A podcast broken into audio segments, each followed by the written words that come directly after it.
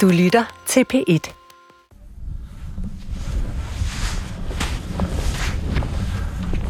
Råbjerg Mile har er hvidt og blændende, som om det var sne.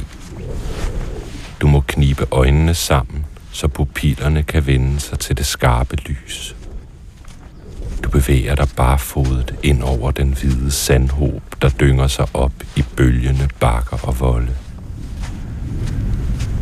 De hvide bakkekamme har skarpe, klare linjer, der præcist opdeler flader af lys og skygge, og ned langs siderne, hvor vinden og regnen har gnavet, er der små fremspring af sand.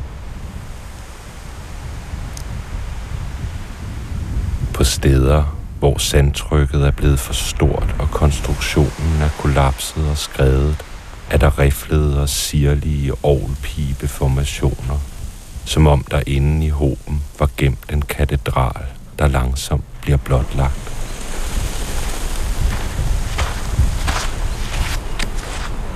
Det pipler med sand fra overhæng. Det er bevægeligt og flygtigt. Man synker lidt i. Det knager under fødderne. Øverst på bakkerne, hvor sandet er tørt, løftes det letteste materiale op af vinden i fine tunger. Det er et samlet organ af enkelt partikler, der del for del ustandsligt flytter på sig og omarrangerer sin egen form. Voldene skyggesider er iskolde og fugtige. Sandet skrider ned over en stejl skråning under dine skridt. Lange striber af sand samler sig i små kugler, der ruller ned og opsamler mere sand og lander for foden af bakken i en dynge. Det bruser sprødt, når det rutscher ned af skråningen, som ved tab af en bøtte med bitte små perler.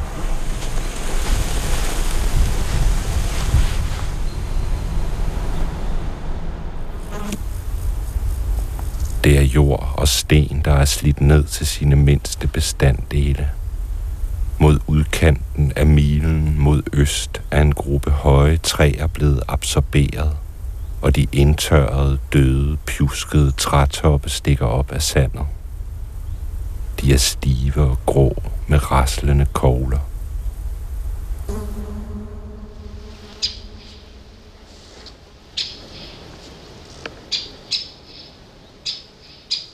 Nede foran milen i østlig retning er der en lille lund med frisk grønt skov og buske. Man kan høre en fugl derinde, der ligesom svarer ekkoet af sin egen kalden. Men også denne lund vil snart blive opslugt af sandet. Smådyrene vil flygte derfra. De gnæver sig ud gennem barken og graver sig fri af sandet. Fuglene letter, og den forladte skov vil påbegynde sin rejse gennem det tørre, salte mørke i milens bu. Indtil den helt sandblæst og skrællet kommer ud på den anden side.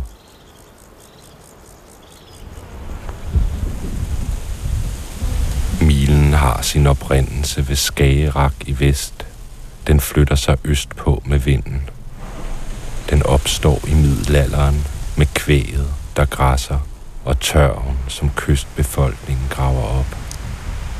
Det er lyngen, der høstes, træerne, som fældes, udpigningen, der finder sted. Det fine sand ligger nøgent og hvidt tilbage. Det er en usædvanlig epoke med isnende kulde. Isen ved polerne er massiv. Havet står lavt. Strandene er brede. Og vestenvinden river i det blotlagte landskab. Sandet fyrer. Sådan begynder det. Nordlige Jylland svøbt i sandstorme, der hvert efterår flytter længere og længere ind i landet.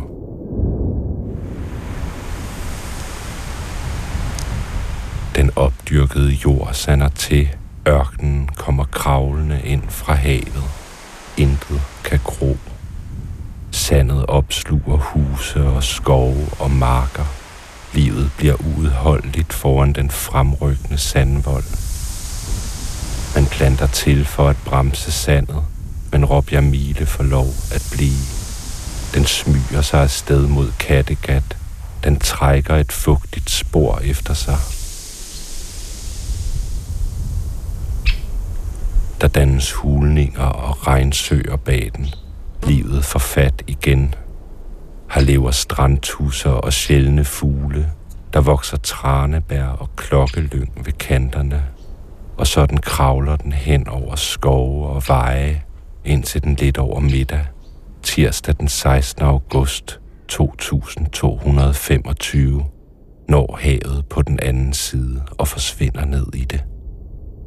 Men indtil videre svarer fuglen stadig sig selv nede fra den lille skov.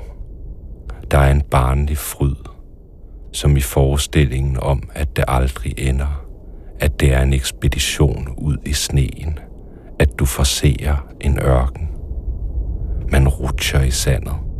Så lægger du dig ned på milen og lytter og lader dig transportere med vandreklittens langsomhed. Der er fodspor i sandet rundt om dig. Med en finger skriver du i det. Lyset her. Sporene.